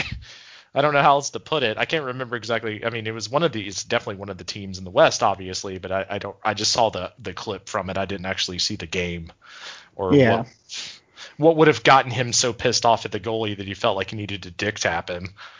Um, Yeah, I don't know. Yeah, I'm trying to. I don't know. I can't find. I can't find the link. yeah, it, it it was very it was a very goon move, and this was maybe two or three days after this came out. And obviously, the guy's playing frustrated. Uh, you know, it, I was so excited Was when that Evander fucking got- Binnington? Was it Binnington that he It did that? yeah, it was Binnington from St. Yeah. Louis. Yeah, it was the St. Louis game. yeah. Um, so it's just so disappointing because when this guy got drafted by the Thrashers, I was so damn excited about Evander. I was Kane. too. And you know, and I was a fan of his when he was a Thrashers because he's like, you know, he may be an asshole, but he's our asshole. Yeah, he was out there with fucking Byfuglien knocking heads, man. So, you know, as, as an OG Thrashers fan here in Atlanta, it does suck to see that Yeah. he has fallen from grace as hard as he kind of has. Because he's still fairly young. I mean, he's not like a young buck. No, he's he's middle. He's like my age, I believe, like 28. Yeah, so it's just I well, I, don't- I don't I don't know his exact age. I do know that he is not, you know, on the north side towards 40 No. uh, by any means, and it's been crazy to watch his career and and Yeah, he's Go- 29 years old. yeah, it's been crazy to see him go so many places and this be the outcome. Yeah, it's uh doesn't it it ends not reflecting uh it doesn't reflect good on you when when something like this happens. It also makes you like feel really bad, like uh, with with certain players that definitely are not the same stature of Vander Kane, but they stay with the same team the entire time. They're never gonna get talked about. You know what I mean? It's one of those No. weird things where it's like uh, this guy is always gonna be brought up, but they're I mean, like uh, Jeff Carter, right? Like I have a I have a soft spot in my heart for Jeff Carter, you know this. yes, I do know this, but what I'm saying is Jeff Carter is a prime example. Jeff. Carter comes up in conversation, but not as much as Evander Kane comes up in conversation. And which one of those people would you rather have on your team? I would You know what I mean? Jeff Carter any day. Uh, and fun fact, I already had Jeff Carter on my team and it was fucking great. So thank you for the memories, Jeff. It was wonderful. oh man. All right, bud, are you ready to uh, get into our Hall of Fucking Awesome? well, no, no, we have uh, one more division left, right? No, did we get? No? We didn't All talk right. about the Central. Oh, yeah, you're right. Shit, we didn't. Uh, we were talking about the Red Wings, I think, but uh, that was it. Yeah, I mean that's the last division. We can wrap this one up pretty quick. The Central to me is the weakest division. Sorry Yeah. if your team falls in the Central Division. Um, yeah, it's just not like aside from Tampa Bay, it's not any like A-list teams that make the playoffs every season. Like maybe Columbus and maybe Dallas when they get there, when they get uh, get a rhythm going because they're already they're already very much ahead in the in the the shot differential. I, Um, I, not to uh, not to call out potential conspiracies, but the fact the Lightning are in this division is ridiculous to me. In the Central Division, Yeah, This, is, this shouldn't even be called the Central Division. It is more like a diagonal. They're like a diagonal division. it's the Southern Division because you have the Lightning in Florida, you have Yeah, the Panthers in Florida, you have the Carolina, Dallas Stars, yeah, and then just out of nowhere you have like Columbus, Fucking Columbus and and Detroit. Queens, and then Chicago, and they're like in the middle. I mean, it's suck. Yeah. Those are I- the central teams. It's just everywhere else is kind of just in the periphery of being central. Yeah, it's it's a weird one. Uh, Tampa Bay has looked great. Didn't yeah, well, yeah. we- If anything, we expected Tampa Bay to run away with this one. Uh, the, the Nashville has been a little surprising, honestly. Yeah, again, still early in the season. Two wins, two losses, no overtime. Uh, four points, not terrible. I when considering Tampa Bay leads with just six points. Uh, And uh, the Stars looked good in their first game, but the, Oh, yeah. the crazy thing is they've only played one game, so it's kind of Yeah. hard to quantify where Yeah, they're at. Um, when we talked about the Red Wings a little bit early. I think they have been a surprise. not too late either. I mean, there's still still some still some juice in the tank if they can get a thing going. Maybe they can run with it a little bit, especially in this division. Well, they definitely came out this year not being okay with winning 12 games, so Yeah. that's good. Um, the Blue Jackets, we, we talked about them earlier as well. I, I think they're probably better off now that this trade is done. So we will see. T- Tortorella is a good coach. They have some good goaltending there. I think they can right the ship. I don't, I don't think it's end of days for them. And if I had to pick this division, I, I mean, it's probably going to be Lightning, Stars, maybe Florida Panthers, and the Dallas Stars as far as the playoff teams go. This one's just so hard for me because a lot of these teams have not looked great so Yeah, far. it's hard. It's hard to say, honestly. And and also you know they all have to play Tampa like eight times. Yeah, So it's this division is going to be the weirdest one because this might be the division where you see a team that's like right under the 500 mark that makes the playoffs. it's true. we could very well see Chicago in the playoffs again. Because if I mean if you really think about it, Tampa could beat all of these teams eight times, Yeah, right? it's very true. Yeah, they can. uh, I, I mean, and that's not me just being a Tampa fanboy. It's just look at where Tampa is right now versus some of these other teams. Let's let's not say eight times. Let's say they, they beat them six out of eight times on every one of these teams' records. There's only 56 games this season, and if they split the rest of the games with their other opponents, you could very easily see a team sub 500 in this division make the playoffs because they're just the top fourth team. Yeah, absolutely. Uh, it's it's going to be interesting to watch. I hope Detroit sticks with it, though. I mean, uh, I think anything's better than what they what they produced last season. Yeah, and uh, you know they know they're in the middle of a rebuild. I'm glad that they've kept Dylan Larkin around and have not tried to ship him out. And he seems I'm glad okay. they kept Stevie Y as uh, general manager too. It's it's it's it's going to be interesting to see what happens with that team for sure. Uh, it's crazy seeing Bernier still in net for a professional hockey team. yeah, it really is. um, but I don't know. I guess, I guess we're gonna we're definitely gonna see what happens with the Red Wings. I you know like I said, my roommate was a huge Red Wings fan. I watched all the games. I kind of saw the end of their playoff streak happening in front of me, much like you saw it with the or much like I saw it with the Devils, where it's like, well. Zetterberg's got to go get back surgery, and Pavel Datsyuk's thinking about retiring, and Nick Lidstrom's not the same Nick Lidstrom he was, and Johan Franzen is uh, got concussion issues, and Mike Got Babcock's an asshole. Yeah, fucking dickhead Mike Babcock yelling at him like that. What the fuck's the matter with you? I mean, you could you could kind of tell that it was the end of an era for the Red Wings. So it's gonna be fun to see them rebuild. It's it's cool to see that they brought in you know former players of that team to help work with it um, from the glory days. That's that's an exciting. That's gonna be exciting to see what happens with that team. I don't think it's gonna be this year. It's probably not even gonna be next year, but. Uh, as we saw with Tampa, that man can can GM his ass off. Yes, he can. so we could we could see we can we could see this team you know in the future being a really good team if everything falls in correctly. Right now, they're just just kind of there. But so is the rest of the Central. Like I don't see any of these teams going deep into the playoffs, maybe outside of Tampa. Yeah, I was going to say Tampa being the exception. And Chicago has looked like hot garbage. it's a definite end of the era for Chicago. Yeah. Oh, we knew that like three seasons ago. We've just been holding on to false hope. Yeah, I, I would not be incredibly surprised if they don't try to trade Patrick Kane for a first round draft pick at some point. Oh, then where do you think he ends up? I have no idea. Kings, like, maybe. I would say the Kings. I, I don't know that. I mean, I I would hope that he would want to go to a playoff team. Nah, he'll go to the Kings. Where wherever he ends up, they have to have ten million dollars worth of cap space. So without looking at cap center or cap friendly, I don't have a good answer. I mean, you know, the the honest thing would be like the Leafs would try to get him, but I don't know what they would have to do salary cap dump wise. And would Patrick like ugh, Patrick Kane on the Maple Leafs? Gross. Yeah, it's it's a little disgusting. No. Only um, think about it.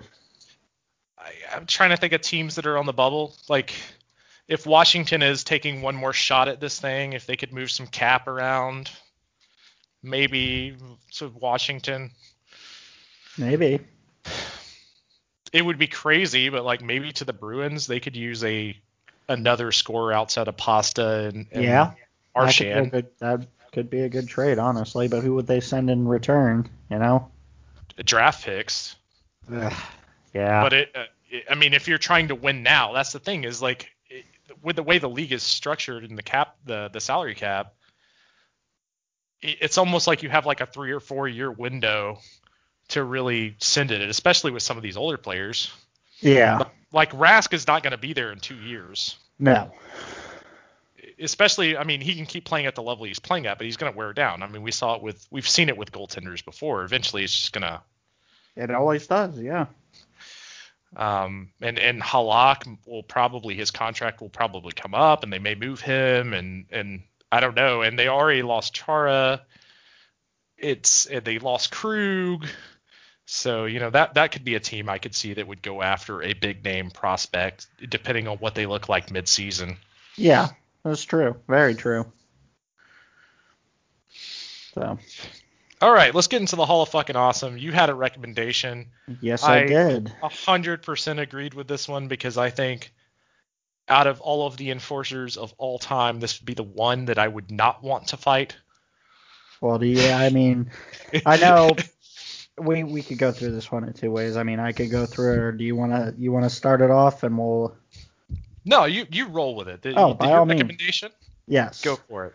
All right. So this week our uh, our inductee into the Hall of Awesome is none other than Mr. Derek Boogaard. Uh, if you don't know, and this is not like in talking about him, uh, he was not a very old person. He is unfortunately dead, uh, but we'll get to that. Uh, Derek Boogaard was an absolute menace on the ice. Uh, just a fighter through and through. Uh, would just beat the brakes off of anybody who crossed paths with him without hesitation either. He would just drop the gloves. Uh, played for the Minnesota Wild and the New York Rangers. Uh, he's left winger. Uh, he was known as the they called him the Boogeyman is the one I know of, and they also called him the Mountie evidently. Uh, you know, it's it's just it's hard to talk about. Like this guy did so much on the ice in terms of like fighting and just being aggressive. Uh, you know, he he, he passed away at the age of uh, 28 from an alcohol overdose, accidental drug and alcohol overdose while recovering from a concussion. Uh, and when they did an autopsy on him, this was a big part of the CTE thing uh, because it was found he had uh, really bad CTE. Um, and it's just uh, like at this time in the NHL, like this stuff was just just starting to get to be like a big name issue. Uh, I know his parents tried to sue the NHL and it didn't. It ended up not working out. Uh, either way, this guy Derek Boogaard was just a hell of a person to watch on the ice because he could just he, could just get out there and like knock somebody into another dimension. And, I think the biggest thing for me with Derek Boogaard and, and his importance is the Minnesota Wild became were an expansion team that had kind of no stars. And he became kind of their star, someone to get behind, someone to root for. Um, e- even though he was not the best on the ice as far as like hockey skill wise goes. No, I mean But he if- finished his entire NHL totals were three goals and 13 assists, uh, 16 points, but he had 589 penalty minutes. And I, I would say that he's probably maybe him and, and John Scott are probably the last of those type of players we'll get. I guess Ryan Reaves to some yeah, extent. Ryan Reaves is a very similar type fighter, but nowhere with near the intensity that Boogaard did. Man, when Boogaard fought you, it was it was a it was an ass whooping. Like I watched a bunch of his fights, like fight clips, and dude was just as old school of a fighter as you could possibly get. Uh, he probably would have fit better in like the 80s and late 80s and early 90s style of hockey uh, if he had to choose an ideal time in which to play hockey. But uh, to see him on the ice, and again, I did watch him play. Again, he passed away in 2011, so this is 10 years ago now. So uh, fitting that we put him in the Hall of uh, the Hall of fucking awesome now, uh, 10 years afterwards. Uh, it's just crazy to see a person young like like us. Like I mean, I'm 27 years old, so I mean, I'm still relatively young, but not super young. But he's, I mean, this is a person that didn't make it past 28, and it happened recently. It shows that it was still a problem in the NHL, and it continues to be a problem. But at least now they are working to mitigate uh, head injuries like the like what Derek Boogaard suffered time and time again. Yeah, and, and and to be fair to Derek uh, Derek Boogaard and, and the NHL together, there's necessar- there's not necessarily any proof that this came from fighting. No, and it, It- it's always hard to say with hockey because you never know outside of the thing. It was the same thing with uh, I think Probert was one uh, that they they found CTE after the autopsy. Uh, definitely Kordic, John Kordic, who I've talked about a, a couple of times, is another story like Boogaard uh, that ended too young, but they found CTE and the stuff that they found in Boogaard's head. They like this was stuff they weren't even finding on guys in middle age with CTE. Like it was Yeah. it was a mess. Yeah, and it and this goes to the argument of if you should take fighting out of hockey, which we're pretty much going to see this year. You're not going to see a lot of fights this year. We've seen a couple set off, but Yeah, but you're not going to see anywhere what you what you used to see. Yeah, And, maybe it's for the better. It does take a little bit of the spirit out of the game. I think everybody loves a good tiff, no matter what. Uh, but I don't think it's going to hurt the overall integrity of the game, especially looking to mitigate things like what happened with Derek Boogaard and John Kordic and Bob Probert and all these other guys who just beat the shit out of people on the ice, and then later on in life things just happened and it ends badly. I would highly recommend if you guys, if if anyone out there listening has not already seen it, watching Last of the Gladiators, which star Christopher Nilan, who we talked about earlier. Chris but Nilan, thank you for the memos. Love it. Never gonna say that. Never gonna not say that. That was so fucking cool. and uh, they specifically show the Boogaard fight against Fedoruk, where he throws one shot and breaks this guy's jaw in six places. Like yeah. You're not gonna see punches like that in today's game. it's uh I mean you'll see you're, you're definitely gonna still see people throw hands, but you know the refs have done a lot better job of getting in there, whether you like it or not. Because I mean, depending on where your team is at in this game, you may want to see say Miles Wood fuck somebody up if you're a Devils fan. Yeah. depending on what's happening. Um, you know, but it it is very crazy. I will say Boogaard is as far as watching him fight people, he is one of the scariest I've ever seen. They don't call him the because- boogeyman for nothing. Well, because of the sheer power and force that this man was able to fight, and he also didn't lose his skates from underneath him when he was in these fights. He had this like squat stance where he could stay centered. Um, that's like if you look at like someone like a Tony Twist where you have to get like half naked. Part of his problem was like staying on his skates once the fight started. Same thing with Mike Peluso, who also is another candidate for if you want to talk about CTEs. But his and he's came out and said this was not it was fight related but not fight related. It's him like uh, specifically him and Probert had a fight. Probert wasn't able to catch his sweater when he hit him, and he went ass over tea kettle, and he cracked the back of his head on the ice. Yeah. Not not necessarily from the fight, but because yeah, of the fight. Yeah, because of the it's still whether or not it's injuries inflicted by the fight, the fight is still the causal factor of these injuries to begin in the first place. Yeah, depending on uh, how you look at it, but I I don't know. I haven't looked at Fight DB recently but I can't think of a lot of people that ever took Boogaard to the woodshed. I can think of uh, God, is it uh, who's the guy that used to play for Boston? I remember really good Shawn Thornton. Yeah, maybe. He had, he had a really good tilt with Boogaard, but there's very few that I can think of. It, with Probert, because there were so many of these guys, and he was kind of the king of kings when it comes to this. You saw a lot of good tilts, but it was almost like when they call him the boogeyman, people were legitimately scared of Boogaard and what he was able Yeah. to do. And, and when he, could, went to, he could fucking end your season with one punch. as as we saw with the Fedoruk fight, Yeah. but uh, I think you know, good induction to the Hall of Fucking Awesome. A little sad. Yeah, it always hurts when we have to Yep. induct these guys posthumously, and especially one that died so young. Uh, which again, if I if I had to relate to another player, it'd be a lot like a John Kordic. Which I know, again I brought it up for those of you who don't know. Kordic was on the was on the team the same time as Nilan was. He threw hands all the time. He was right there with Nilan throwing hands with everybody. Uh, and Kordic didn't make it to. I think he died at age 27 from a drug overdose and you know, uh, I believe when they did the thing, they found a lot of CTE, and you know, it's just it's a shame that it happens to guys like this, and uh, it's a shame that it happened to somebody so far along. Because you think 2011, yeah, it's 10 years ago now, but uh, it's still not that long ago. Yeah, and it's also crazy to think about what fights were 10 years ago versus what they are Yeah, now. In, in Exactly. Aaron Asham was still fucking on the ice, fucking people up in 2011. Yeah, and, it- hockey is the weird sport where it does police itself a lot because Yeah. there is you have the ability to whip the shit out of someone with a stick when no one's looking. Uh, so it's always gonna. I think fighting will always be a part of the game, unless they just completely ban it or start making people wear full face helmets.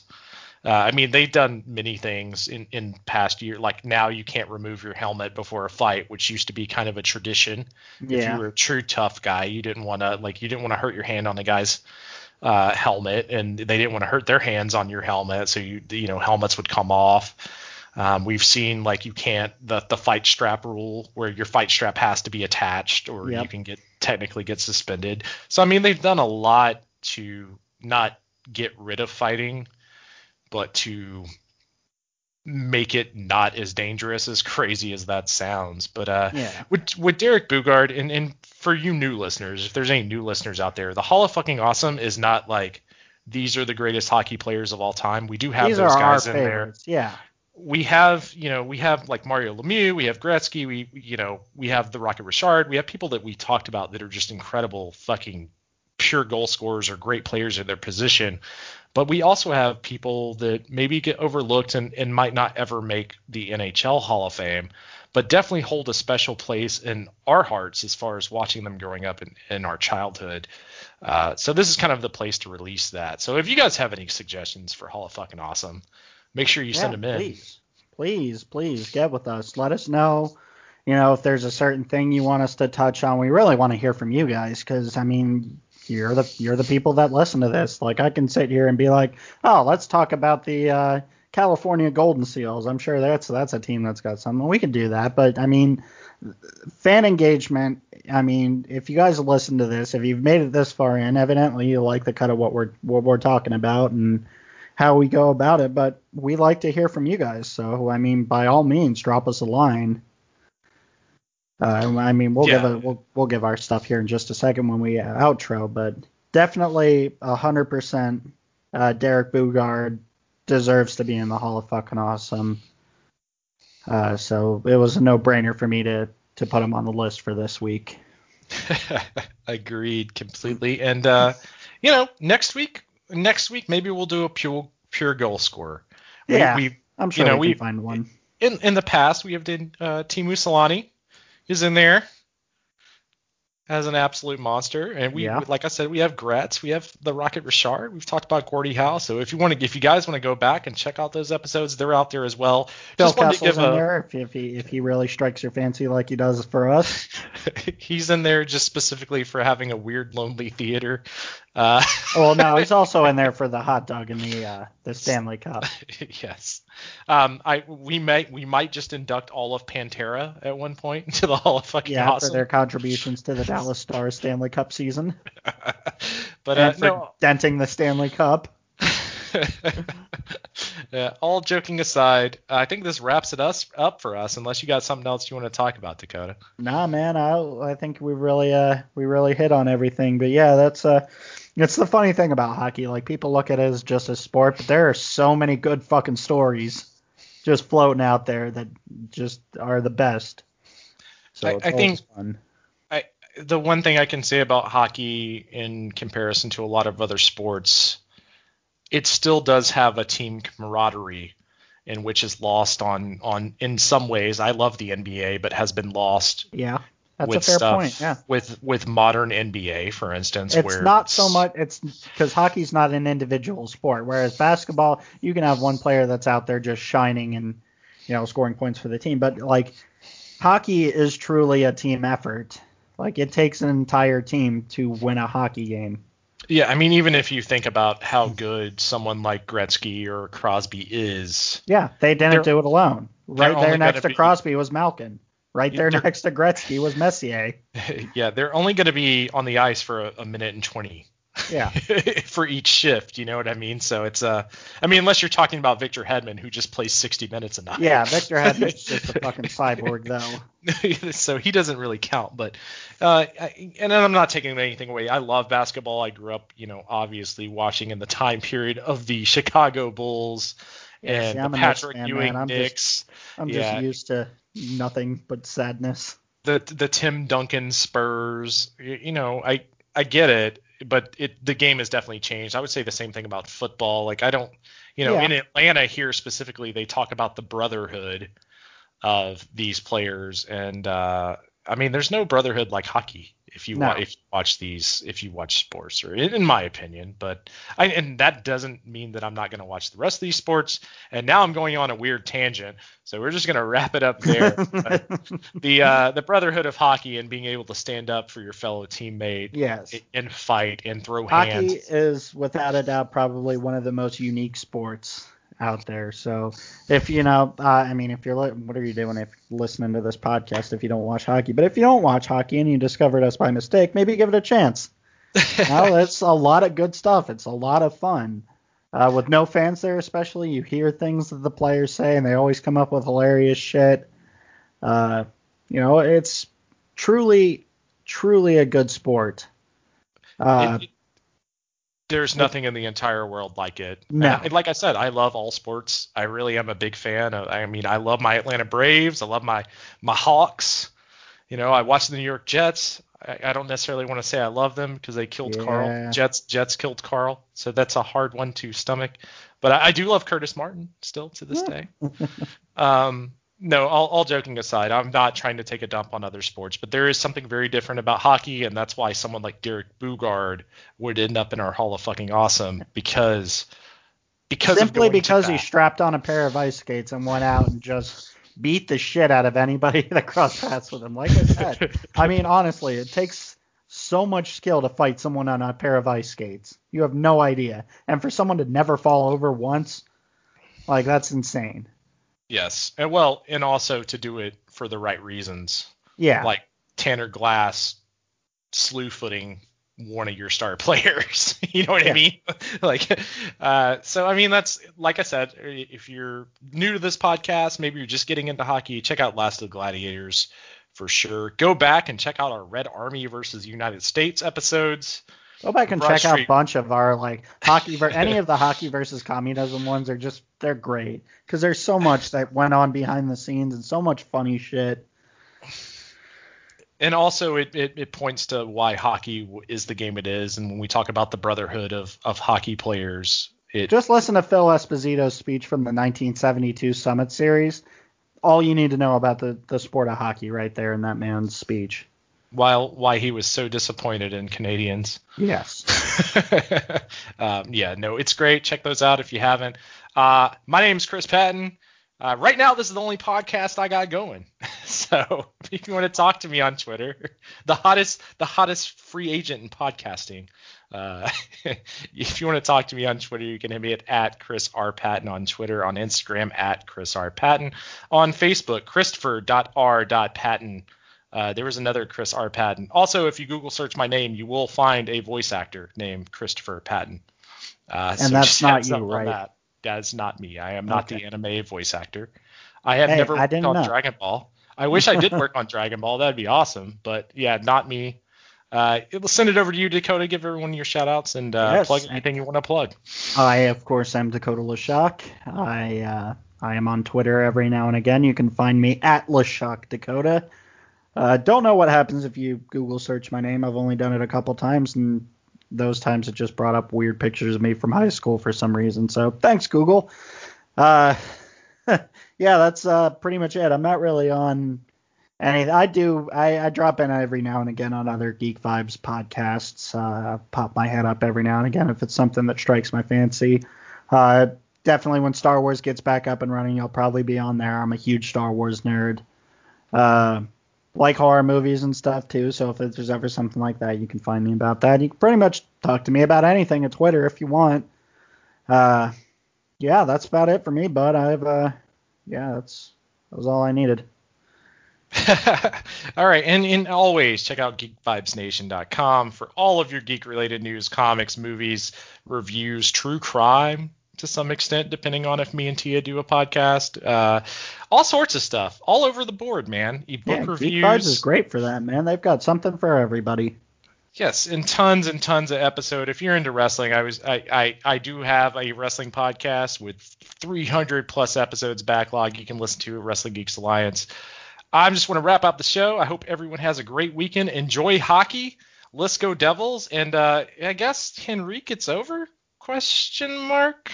No, I'm not gonna end it on you saying "Let's go Devils." It's Flyers. Go Flyers. in in general, you guys enjoy your weekend. Peace out, and let the geek vibes be with you. Hey Dakota, how you doing, pal? Knuckles Nilan here, just reaching out. I want to uh, congratulate you on being a new dad, having a beautiful baby girl named Avada. Welcome to the world, Avada, and uh, hopefully uh, we get rid of this pandemic pretty soon, so uh, Avada can start to begin a normal life. Now, uh, as far as you, Dakota, um, Listen, I love people that are fans of hockey, but the Broad Street Bullies, Flyers fan? Are you kidding me? The Flyers? The Broad Street Babies? Oh, come on. I used to slap them around silly all the time, and they are a bunch of bullies. So, you could have picked a better team there. You know, they think they are the tough. They still think they're tough. They got a bunch of guys that tiptoe through the tulips, if you ask me. Um, anyway, listen, uh, it's not too late to change. Could, could always become a Habs fan. It'd be a great time to be a Habs fan, actually. Uh, things are looking pretty good here in old Montreal. And um, yeah, all kidding aside, Flyers have a good team. They do, and uh, they look pretty good. So um, I just I don't like the fact that when guys play tough because they have tough guys around them. That's what I don't like. And there used to be some of them guys down in Philly that once they get out of there, ooh, they turn into um, very sedate, uh, nice people. Put it that way. So, anyway, listen, Dakota, all the best for you, Dad. Uh, that's awesome. Uh, uh, starting a new chapter in your life. Hopefully, this COVID thing gets by us and we can get back to some type of normalcy. All right, you be good. And if you want to bust someone balls because of this, talk to your buddy Chris Patton. Take care, my friend.